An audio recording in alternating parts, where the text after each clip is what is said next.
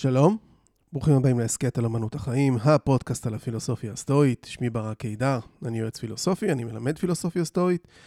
אתם מוזמנים לאתר שלי, stoaisrael.com, דרך האתר אפשר לפנות לשיחות ייעוץ או להירשם לקורס הבא. אפשר גם למצוא שם את הקישור לקבוצת המיט-אפ שלנו, להצטרפות לשיח סטואי בזום הפרונטלי. היום אני אלווה אתכם לתוך ציטוט שאולי אעשה לכם ולו במעט בנבחי החיים. איכשהו רצה הגורל והגעתי לפרק 100.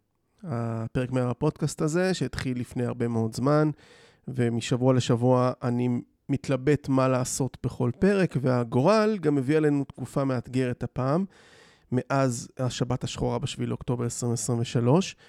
התלבטתי כמו בכל שבוע מה נכון לדבר עליו בפרק המאה. Uh, התפיסה הסטואית מרוכזת בעשייה, ולא נכון בשל כך להגיד שהיא אופטימית או שהיא פסימית. האופטימיות מכוונת לאיזשהו עתיד שאין לנו שליטה עליו, הפסימיות, לא יודע איזה איך יש לה, אבל הסטואיות היא, היא ריאלית. והסטואית היא חווה את המציאות ואת הגורל ומתגברת. היא עוזרת למי שמתרגל אותה סטואי או סטואית להתגבר, להתחשל ולהתמודד. אבל יש בזה גם פן אופטימי בכל זאת. ולכן אני החלטתי שהפרק המאה ישלב את העניין של העשייה עם האופטימיות. ספציפית, למה אנחנו נצא כשידנו על העליונה? כלומר, אנחנו פה בישראל. למרות שהנבואה ניתנה לשוטים, אני רוצה להצביע על מה שיביא אותנו למקום טוב למרות הכל. ולשם כך אנחנו נעזר בסנקה. מעטים חושבים אה, על נתינה וקבלה של מתנות אה, כמשהו שיש לו מימד מוסרי. לפחות רובנו בימים אה, רגילים, בימינו רגילים לחשוב על מוסר או על אתיקה כבעל תחום מאוד ספציפי, צר למדי, פילוסופי, דתי, כל מיני אה, הסתכלות אה, אה, מסוימת על מוסר ואתיקה, אבל היא עוסקת בשאלה האם פעולה מסוימת היא נכונה, נכונה או לא נכונה. ומתנות כמעט ולא מקבלות תשומת לב בהקשר הזה, של האם זה משהו מוסרי או לא מוסרי. אבל היוונים והרומים אה, בעת העתיקה הבינו את תחום האתיקה כמקיף הרבה יותר, ו- ואכן הוא עסק בכל מה שבן אדם עושה בעצם. בעיקר כשזה מגיע לאופן שבו אנחנו מתייחסים לבני אדם אחרים. אה, כך שלנתינה וקבלה של מתנות, בהיותן אה, מעשה נפוץ של יחסים חברתיים, יש לזה מימד אתי. ולכן הפילוסוף הסטואי הגדול, סנקה, אחד האהובים עליי, כתב על זה ספר שלם. הספר נקרא על שם החסדים, לפחות כך תרגם את זה אהרון קמינקה, אה, באנגלית הוא נקרא On Benefits, ולפי סנקה האנושות שורדת באמצעות שתי תכונות. התבונה, ומה שהוא מכנה societas בלטינית, שזה אפשר להגיד חבר, סוג של חברה או, או חברתיות, כלומר התנהגות פרו-חברתית. אז התבונה והתנהגות פרו-חברתית. זה התכונות שגורמות למין האנושי לשרוד ולהתקדם. הטבע תכנן אותנו להיות חברותיים, מה שמרמז שאנחנו צריכים לא לכעוס על אחינו בני האדם, ובאופן כללי שאנחנו צריכים להתנהג בצורה אתית. עבור סנקה והסטואים בכלל, המידות הטובות, הסגולות, ההצטיינות בתכונות מסוימות, בעקרונות מסוימים, הם בעצם שם נרדף לגישה פרו-חברתית. זאת אומרת שהגישה הפרו-חברתית צריכה להיות ספציפית בעשייה מסוימת והצטיינות בעשייה מסוימת כדי שאנחנו נהיה פרו-חברתיים. בשפה יותר מודרנית, היינו אומרים שבני אדם התפתחו כחיות אינטליגנטיות וחברתיות ביותר, וכי התכונות האלה, המובנות בנו על ידי הברירה הטבעית, הן סוג של יסוד לעצם ההישרדות שלנו בכלל כמין. בני אדם בודדים לא יצליחו במיוחד בטבע, ב- in the wild, כמו שאומרים. הם זקוקים לתיאום מבני אדם אחרים ולעזרה הדדית מבני אדם אחרים. והסיבה היא שזה זה, זה הנשק האבולוציוני העיקרי שלנו, שכן יכולות, שכן יכול, יכולות לפתרון של, של בעיות, יכולת לפתרון בעיות, היא, מאפ, היא, היא מה שמאפשר והיא מה שהמקבילה של המין שלנו ל, ל, לשרירים גדולים שיש לבעלי חיים מסוימים, לריצה מהירה, למעוף, לשחייה מהירה, זה מה שיש למינים אחרים, מה שיש למין שלנו זה היכולת פתרון בעיות ביחד, בשיתוף. נחזור רגע לעל החסדים של סנקה. המילה נשמעת קצת מוזרה לנו המודרניים אה, כשהיא לא בהקשר דתי, אבל למרות שהיא נשמעת ככה, היא מייצגת קשת רחבה של נתינה וקבלה של מתנות. סנקה מזהיר אותנו שאם אנחנו מצפים למשהו בתמורה כשאנחנו נותנים איזושהי מתנה, אז אנחנו לא נותנים, אלא אנחנו עוסקים בעסקה מסחרית. אנחנו מציעים שוחד, אנחנו זה בהתאם לנסיבות, וזה לא מתוך מקום אה, אחר.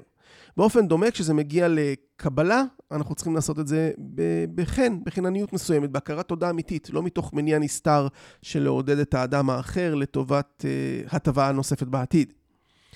האינדיקציה לכמה סנקה העריך את הנושא הזה שעל הפרק, שעל הפרק שלנו היום על החסדים, זה האינדיקציה לכך שזה הספר הארוך ביותר מבין הספרים שלו, אפילו ארוך יותר מעל הכעס, שזה הספר הכי מפורסם שלו, עשיתי את זה בעבר uh, שני פרקים. ויתר על כן, הוא גם כתב אה, מכתב, באחד המכתבים שלו לחברו לוקיליוס, אה, המכתב מספר 81 הוא על אותו נושא בדיוק.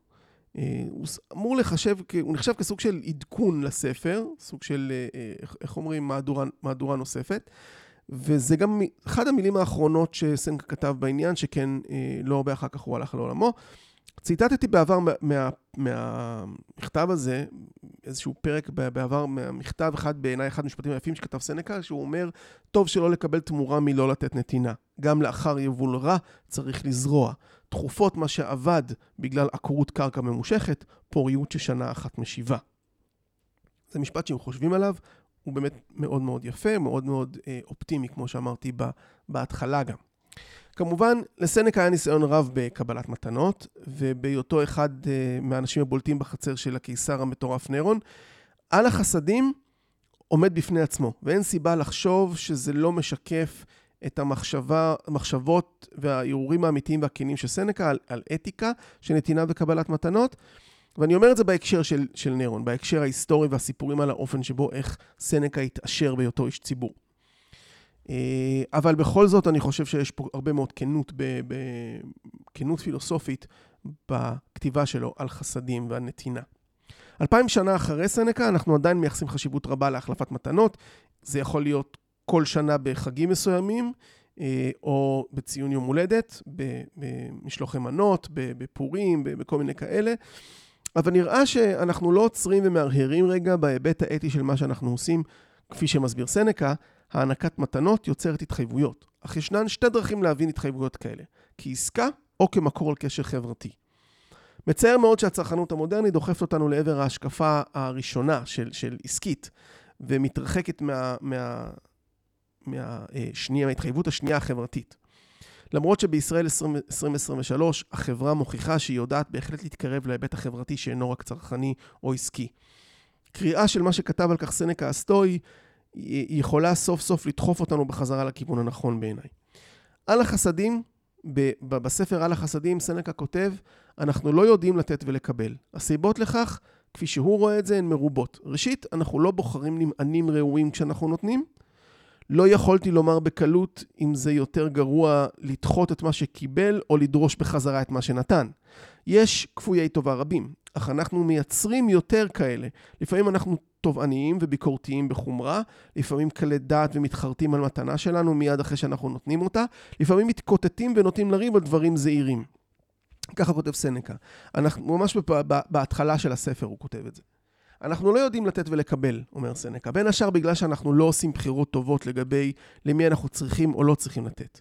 מתנות זה לא משהו שצריך לעשות ללא הבחנה, בדיוק כמו כל פעולה אחרת שיש לה מימד אתי. סנקה אומר שאנחנו צריכים לשאול את עצמנו, למה אני שוקל לתת לאדם הזה מתנה? האם זה מתוך נדיבות, או שזה בגלל שאני רוצה שהם ירגישו מחויבות כלפיי? האם הם מסוג האנשים שאני צריך לקשר את עצמי איתם, או להתרחק מהם? זה פחות גרוע לדחות מתנה, סימן של חוסר תודה, כמו לדרוש מתנה בחזרה, סימן של חוסר נדיבות. כמו שסנקה אומר, יש הרבה כפויי טובה, אבל אנחנו תורמים ליצירת עוד כאלה על ידי ההתנהגות שלנו, למשל דרך הדרישות והביקורתיות שלנו, כמו שהוא אמר. עוד הוא כותב, בוא ניתן, לא נלווה למטרות רווח. אם מישהו לא נותן כי הוא לא קיבל, אז הוא נתן רק כדי לקבל. הנה סימן של לבבות גדולים וטובים. לחפש מעשים טובים למען המעשים עצמם, לא למען הרווחים הנובעים מהם. לחפש אנשים טובים גם לאחר, גם לאחר שפגשנו רעים. זה מאוד דומה למה שהוא אומר, שגם קרקע שת, שלא פוריה, תניב אחרי שנה אחת, היא תחזור להניב. אז גם אחרי שפגשנו אנשים רעים, אנחנו צריכים להמשיך לחפש אנשים טובים. אחד מנושאי המפתח של סנקה, שהוא חוזר אליהם לא מעט, זה הצורך הזה בלתרגל בכלל את הנדיבות. להיפטר מהתפיסה העסקתית של החיים לכזו שבה אנחנו עושים דברים למען אחרים, כי זה גם נכון וגם מתגמל בפני עצמו. שוב, זה מאוד נוגד את הגרעין הקפיטליסטי, לצורך העניין, של הצרכנות המודרנית, שבה הכל נוטה להיות ממוסגר בסוג של סחר חליפין. אני חושב שזו אחת הסיבות העיקריות למה כן צריך לאמץ את הסטואיות. אז כמו עכשיו, היא, הסטואיות מערערת את ההשקפה שמושרשת ומזיקה של, של העולם אה, ושל יחסי אנוש, ומציגה סוג של אלטרנטיבה שהיא הרבה יותר ברת קיימא ומשמחת. סנקה כותב, עכשיו אני חייב להסביר את העיקרון הראשון של הדברים שעלינו ללמוד. כלומר, מה אנחנו חייבים כשמישהו נתן לנו. חלק חושבים שהם חייבים את הכסף שקיבלו, אחרים את המשרה הפוליטית, אחרים כהונה דתית. הערת סוגריים, לצורך העניין, מישהו שנותן סוג של אתנן תמורת משרה, או שנתנו לו משרה ואז הוא חייב משהו למישהו. נחזור לסנקה, אבל אלה הם רק סימני הנתינה, הוא אומר, לא המתנות עצמן, אם מישהו נתן לי משרה או נתן לי איזושהי אה, משרת כהונה. מתנות ומעשים טובים לא נתפסים ביד, ומה שאנחנו רואים ולוקדים בתשוקתנו. הוא דבר קלוש. הוא יכול להילקח מאיתנו על ידי מזל רע או על ידי שודד. אבל החסד יישאר ויעמוד גם כשיאבד הדבר אשר ניתן לנו. היושר שבמעשה ההוא, אותו לא יבטל שום כוח שבעולם. אם פדיתי ידיד שהיה שבוי אצל שודדי הים, ובא אויב אחר ותפס אותו ונת... ושם אותו בכלא, לא את חסדי העביר מן העולם, כי אם את התוצאות שלו. או כי אם אני הצלתי לאיש את ילדיו מן התביעה בים או מן השרפה והחזרתי לו אותם ואחרי כן דבקה בהם, דבקה בהם מחלה או קרה להם אסון, מה שנתתי לו נשאר לעצמו בלעדי המתנה. בין תוצר הנתינה לבין המתנה עצמה מסתתר פער עצום. המתנה היא לא הזהב או הכסף, או כל אחד מהדברים האלה שאנחנו חושבים כי הם חשובים. זה עצם הכוונה של מי שנותן. ככה אומר אה, סנקה. זוהי תובנה בעיניי מבריקה. היא, היא, הוא מציג את זה בצורה מעולה, בשפתו היפה, את הפער, כמו שהוא אומר, בין המתנה עצמה לבין התוצר האמיתי של הנתינה. ומה שחשוב הוא לא הראשון, לא המתנה עצמה הפיזית, אלא האחרון, עצם הנתינה. הנתינה, אה, אה, כל מיני דברים מוחשים שאנחנו נותנים או מקבלים מאחרים הם, הם סממנים רק. וכמו שהוא אומר, הוא קורא לזה סמנים, זה סמנים של הדבר האמיתי, והדבר האמיתי הוא הנותן, הכוונה של הנותן. הכוונה של הנותן או הכוונה של המקבל. אם אני רוצה רגע לתרגם את זה לשפה יותר מודרנית, אז אנחנו מתכוונים לאותו דבר שאנחנו אומרים מעיקר הכוונה. אלא שלאחרונה אה, הפך הביטוי, הביטוי הסטנדרטי הזה של העיקר הכוונה, אנשים משתמשים בו כתוצאה שכביכול לא קלעה למטרה, פספס את המטרה. אבל אם תחשבו על זה, עיקר הכוונה, זה מעבר לזה רק אם התפספסה המטרה ב... ב באכזבה מסוימת, אז אומרים העיקר הכוונה. לא, באמת עיקר הכוונה, שם הפוקוס. סנקה לעומת זאת מזכיר לנו שהמחשבה והכוונה היא באמת מה שנחשב, כי המתנות הספציפיות הן פשוט תוצר של המחשבה הזאת. החיבה, הידידות הזאת, האהבה הזאת שיש לנו לאנשים, להם הענקנו את המתנה האמיתית. סנקה כותב, לפעמים יש אפילו להונות את אלה שנעזרים בנו, כדי שלא יוכלו לדעת ממי הם הרוויחו. הוא מספר על ארקסילאוס, שחשב שמוטב לתת סיוע בסתר לחברו, איש עני שהסתיר את העוני שלו, שיתרה מכך הוא היה חולה, אך גם בזה הוא לא הודה. חסר אמצעים לשלם עבור צרכיו. ארקסילאוס הכניס ארנק קטן מתחת לכרית של האיש, ללא ידיעתו. כך האיש שלא הודה בצרותיו, יכול למצוא את מה שהוא צריך במקום לקבל אותו. בכלל, מה בכך שהוא אינו יודע ממי קיבל? כן, שלא ידע אם אי הידיעה היא חלק מהמתנה שהוא מקבל. אחר כך אני אעשה עוד הרבה, אתן הרבה, כדי שמהמעשים האחרים הוא יבין מי עשה את הראשון. בסופו של דבר הוא לא ידע שהוא קיבל משהו, אבל אני אדע שנתתי. אותו ארקסילאוס שמזכיר אותו אה, סנקה הוא מייסד האקדמיה הספקנית, אה, אה, סוג של התפתחות של האקדמיה הפלטונית, כיכרו השתייך לאותה אסכולה, הוא חי במאה השלישית לפני הספירה. וחשוב לציין שזה שונה מהפילנטרופיה שאנחנו מכירים היום. פילנטרופיה ביוונית עתיקה, המשמעות שלה היא אהבת האנושות, שזה יפה בפני עצמו.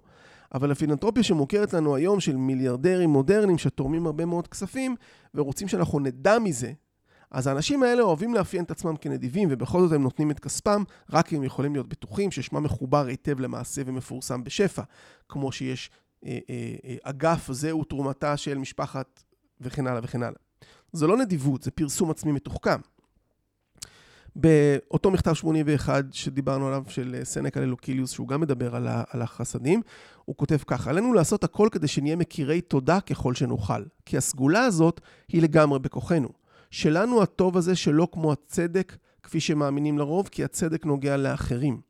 אין איש המועיל לאחר ואינו מועיל לעצמו.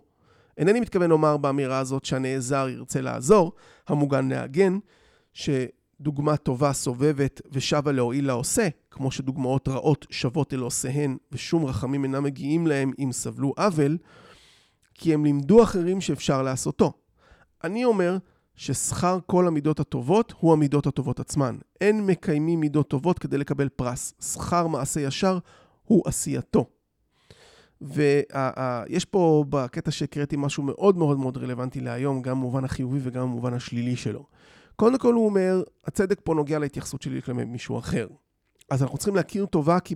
כי זה לא קשור לאחרים, אנחנו צריכים להכיר תודה, להכיר תודה בשביל עצמנו. ובלי אה, קשר אם יוצא מזה משהו או לא יוצא מזה משהו. ואז הוא אומר, כיוון שהמידות הטובות הן נעשות למען עצמם, בדיוק כמו שהדברים הרעים הם שוות אל עושיהם. מי שעושה דבר רע זה פוגע בו עצמו. ומה שרלוונטי לימים שלנו זה שהוא אומר ששום רחמים אינם מגיעים למי שסובל עוול אם הוא זה שעשה את המעשה הרע מלכתחילה, כי הם לימדו אחרים שככה אפשר לעשות. המכתב הזה ללוקיליוס הוא סוג של עדכון והמשך על החסדים, כמו שאמרתי, סוג של מהדורה נוספת, וסנקה חוזר על הנושא הסטואי שמידה טובה היא בעלת ערך לשמה. לא בגלל שאנחנו מתוגמלים חומרית או אחרת, זו נקודה חשובה. המידות הטובות שלנו הן טוב בפני עצמו, וצריך להתאמן עליהן כל הזמן בלי קשר לתוצאה או לכוונה או לסיבה ליישם אותן. הן הסיבה של עצמן. יתרה מכך, להיות נדיב בנתינה או אסיר תודה בקבלה, תלוי בנו לחלוטין, בניגוד למשימות קשות יותר, כמו השגת סוג של צדק חברתי, או אפילו התמודדות עם גורל קשה. סנקה מצטט במכתב אחר אה, את אה, פוסידוניוס. פוסידוניוס היה אחד מגדולי הפילוסופים הסטואיים אה, במאה השנייה לפני הספירה, וזה מכתב 113 לחבר שלו לוקיליוס, והוא מצטט אותו ואומר, ברצוני להביא בפניך עכשיו אמירה של פוסידוניוס שלנו. לעולם אל תחשוב שתהיה בטוח בזכות כלי הנשק של הגורל. בשלך יילחם. הגורל אינו מחמש למלחמה מול עצמו. על כן החמושים לקרב מול אויב חשופים מול הגורל. עד כאן זה הציטוט מפוסידוניוס, וממשיך להסביר סנקה. אלכסנדר הגדול החריב והניס את הפרסים, את ההירקנים, הירקנים זה היה עם ששכן ליד הים הכספי, את ההודים ואת כל העמים ממזרח עד מערב. אבל הוא עצמו שכב המחשכים פעם לאחר שרצח ידיד, פעם לאחר אובדן ידיד. לעתים מבכה את פשעו, לעתים את געגועיו. מנצח מלכים ועמים כה רבים, נענה לכעס ולעצב. הכל העדיף לכבוש מלבד את יצרו. זו דוגמה מופלאה שמביא סנקה שעדיף לכבוש את עצמך מאשר עמים וארצות, כמו שאלכסנדר עשה, אלכסנדר הגדול. בציטוט מפוסידוניוס אומר לנו סנקה שהחימוש מול המלחמה הוא לא בכלי המלחמה, כי הם נשקים של הגורל, הם אלמנטים חיצוניים. אנחנו צריכים להילחם, הנשק האמיתי שלנו הוא מבפנים, זה המידות הטובות שלנו. ו- ושזה חוכמה מעשית, שזה גבורה, שזה צדק ושזה מתינות. וזאת הכוונה בלכבוש את היצר, יצר. משימה שאלכסנדר כשל בה, אלכסנדר גדול כשל בה. סנקה ממשיך ואומר, גדולה הטעות האוחזת בבני אדם המתאווים להרחיב את מחוזות שלטונם אל מעבר לימים וחושבים שהם מאושרים שבמאושרים אם כבשו עם חייליהם פרובינציות רבות וצירפו חדשות לישנות ואינם יודעים כי המלכות הגדולה שכמוה כמלכות האלים, השלטון העליון, באמת פירושו לשלוט בעצמך. אחרי שהוא מסביר לנו למה לא יהיו מאושרים אלה שיצאו לכבוש, הוא מסביר לנו מה כן נכון לעשות, והוא אומר, שילמד אותי מה קדוש הוא הצדק הרואה את טובת האחר, שאינו מבקש דבר לעצמו מלבד הפעלתו. שדבר אין לו עם רדיפת הכבוד והתהילה, בעצמו יסתפק. שקודם לכל ישתכנע כל איש ואיש כי הוא צריך להיות צדיק בלי תמורה. אין זה מספיק. שישתכנע שנעים יהיה לו להתמסר מרצונו למידה הטובה הנעלה הזאת. שיפנו כל מחשבותיו עורף לתועלתו העצמית. אל לך לצפות לשכר למעשה הצדק. גדול שכר מעשה הצדק במעשה הצדק. זכור היטב מה שאמרתי לך, זה אתה. שאין כלל חשיבות אם גדול מספר האנשים היודעים את יושרך, הרוצים לפרסם את מידותיהם הטובות, לא המידות הטובות תכליתם, אלא תהילה. הלא תרצה להיות צדיק בלי תהילה? חיי הרקולס פעמים רבות תיאלץ להיות צדיק ולסבול שם רע, ואז אם חכם אתה, יהנה אותך השם הרע שרכשת במעשה טוב. נתתי את כל הציטוט הארוך פה בהקשר הזה, גם, גם בגלל שהוא אומר שפעמים רבות אנחנו נצטרך להיות צדיקים אפילו שיש לנו שם רע, אפילו שמישהו ייתן לנו איזשהו שם רע, כי אנחנו חווים את זה היום גם בישראל. אותי משכנע סנקה שאלה שפות... פולשים לבתים של השכנים שלהם בשל הבטחה או איזושהי תאווה, אם זו תאווה דתית, אה, אה, היסטורית, פוליטית, כלשהי או כל סיבה אחרת, הם לא כובשים את עצמם, והם לא כובשים את עצמם. הם לא יזכו באושר המיוחל. לעומתם, אלה שעוסקים בנתינה לשם הנתינה, בצדק לשם הצדק, גם אם נאלצים להיות צדיקים ולסבול שם רע, אז הם אלה שיהיו מאושרים וישגשגו. על החסדים, הוא, זה אחת הדוגמאות הטובות ביותר לפילוסופיה מעשית. סנקה אומר לנו מה שאני אוהב לשמוע, שאנשים תמיד אומרים, שתהיו תמיד בצד הנותן. זו ברכה שאני מאוד מאוד אוהב אותה, כי זה בדיוק מה שסנקה אומר. תהיו בצד שנותן, ולעשות את הדברים לשם עצם עשייתם, ולא בשביל התמורה שמקבלים מהם.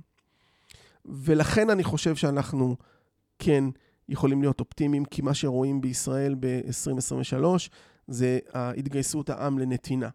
וזה משהו שנותן את, ה, את אותם כלים שדיברתי בהתחלה, שסנקה מדבר עליהם, שמה שיש לנו, אה, אה, הכוח שלנו כמין האנושי להתקדם, זה השכל, האינטליגנציה שלנו והאחידות החברתית, הפרו-חברתיות. הפרו-חברתיות הזאת, אני מקווה שאנחנו נדע לשמר אותה.